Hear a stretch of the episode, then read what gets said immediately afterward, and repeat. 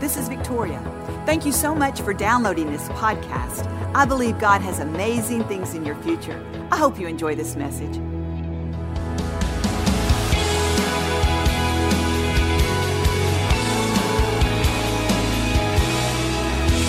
Thank you, Lord. We bless you in this place. Amen. You know, I'm reminded today that God always starts small. God takes the small and goes big. You know, God's got a way of doing things with seeds that multiply. And today I just want to remind every one of us you may feel small. You may feel like you don't have enough. Or there may be some small things in your life you don't know if you really can handle. But I want to tell you something. When you put those small things in the hands of Jesus, you know what? He can go from small to big. He can go from small to big. You see, God told the Israelites when they were going to possess the land in Deuteronomy, He says, I'm going to decrease your enemies so that you can increase. He said it like this He says, Little by little, I am going to decrease the enemies in the land so that you can increase and take possession of the entire promise in this land. You see, God started small and wanted them to go big. See, He wanted them to have the capacity to be able to handle what He was going to give them. He didn't want the uh, land to overtake them, He wanted them to overtake the land. But He had to decrease the enemies small, slowly, so that they could increase. So that means that God was increasing them incrementally throughout their journey. And do you know that's what God wants to do for you today? He wants to increase you. What you think is small and insignificant, God wants to go big with it. But you got to learn to handle the small first. Many of you know the story in Matthew 4 in the Gospels when Jesus was preaching and teaching to the multitudes. They'd been with him all day long. He, he had healed the sick among them, and he was just loving on them all day long. And the disciples came to Jesus and they said, Jesus, the people haven't eaten all day, and it's starting to become evening, and they need to leave and they need to go find food. Would you release them, Jesus, so that they can go to the villages and find the food? We don't have enough food to feed them. And Jesus said, It's not necessary for me to release the people. You feed them. They said, We don't have enough to feed them. We only have five loaves and two fish. It is not enough to feed the multitude, it's too small. I love the way Jesus said, You feed them. Now, he'd been doing miracles all day. It wasn't going to be difficult for Jesus to just multiply the food. The disciples hadn't done any miracles, but yet he looked at them and said, You feed them. You see, what they thought was small, what they thought they couldn't handle. See, they couldn't handle feeding this many people with such a small thing. He said, Bring it to me. And you know the story. They brought it to Jesus.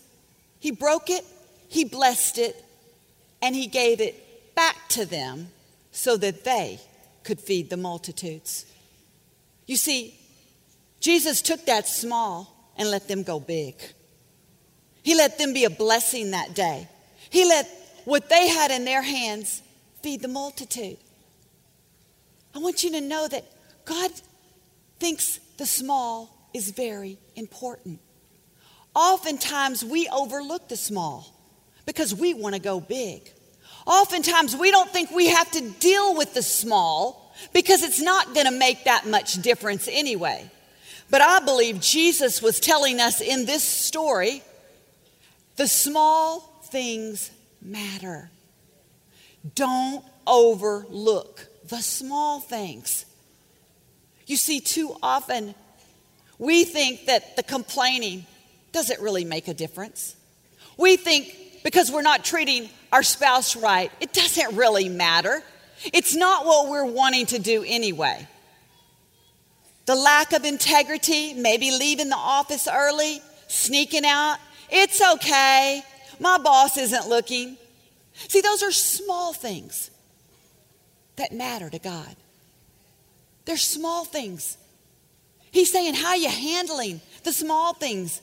Observe the small things. Then, too often, we say we don't have enough. They don't match the dream. They don't match my desires. I don't have the right education. I don't have the proper finances. I don't have the resources. I didn't come from the right family. I can't do what I would like to do. That's small stuff, too. See, all of this stuff is small. But God likes to take the small and He likes to go big. But we've got to put the importance on the small. You know, I believe that's why God gives us babies, because they're small. Then they go big. Can you imagine Him giving us this grown baby? We wouldn't know what to do with it. God always starts with a seed. He wants us to go big, but we got to handle the small stuff. Like the disciples, they had it in their hand. They didn't know how to handle it until Jesus gave them the secret. Bring it to me. Listen, you got some problems in your life. You got some, some unforgiveness in your life. See, those small things can go big if you don't bring them to Jesus. The bitterness, the root of envy, jealousy, those things can all go big if you don't bring them to Jesus. You want Him to multiply, you want Him to give you promotion, you got to work the small things. You got to not overlook the small things. You know, we're sitting in this auditorium today and it's amazing. It's beautiful. We get to gather together, we get to sing, we get to worship God in such a magnificent place. But you know when what I remember about this building over 32 years ago sitting up there by the flag watching the Rockets play basketball. It was my very first date with my husband, Joel. You see, it looks one way to you, but gosh, looks another way to me. You see, it started with a seed.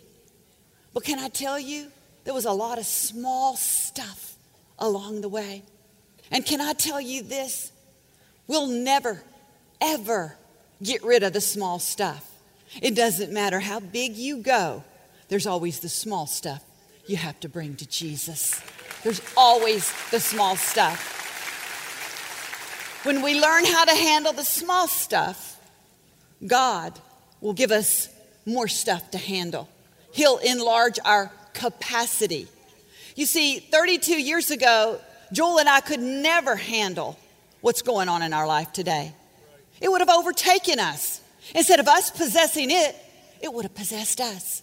We did not have capacity. We were not in that place that we could deal with it. And see, that is what God is saying to you. He is saying, I want you to possess, but I want you to start with the small stuff. We went to the uh, funeral service of the great evangelist Billy Graham Friday and celebrated 99 years of a man who touched millions. We celebrate this iconic legend. We see his big life, but we don't see the small stuff he dealt with every single day. The choices, the adjustments, the things that he did when no one was looking, the things that he did when he didn't know if it would even make a difference. You see, we see the big, we fail to see the small. I have a beautiful oak tree in my front yard, and it spans forever with the limbs. And as I look at that tree, it's very difficult for me to believe that it started from an acorn. You see, it's big. All I see is the big. But that tree had to start small. God takes the small and he goes big. Can I tell you, if you will learn to handle the small things, the secret is bring them all to Jesus. Let him break them, let him bless them, and he'll go big in your life. Amen. Amen. Thank you for listening to the Joel Osteen Podcast. Help us continue to share the message of hope with those all over the world. Visit joelosteen.com slash give hope to give a gift today. Thanks for listening to the podcast. Be sure to subscribe so you can get all of the latest messages. Know that we pray for you. God bless you.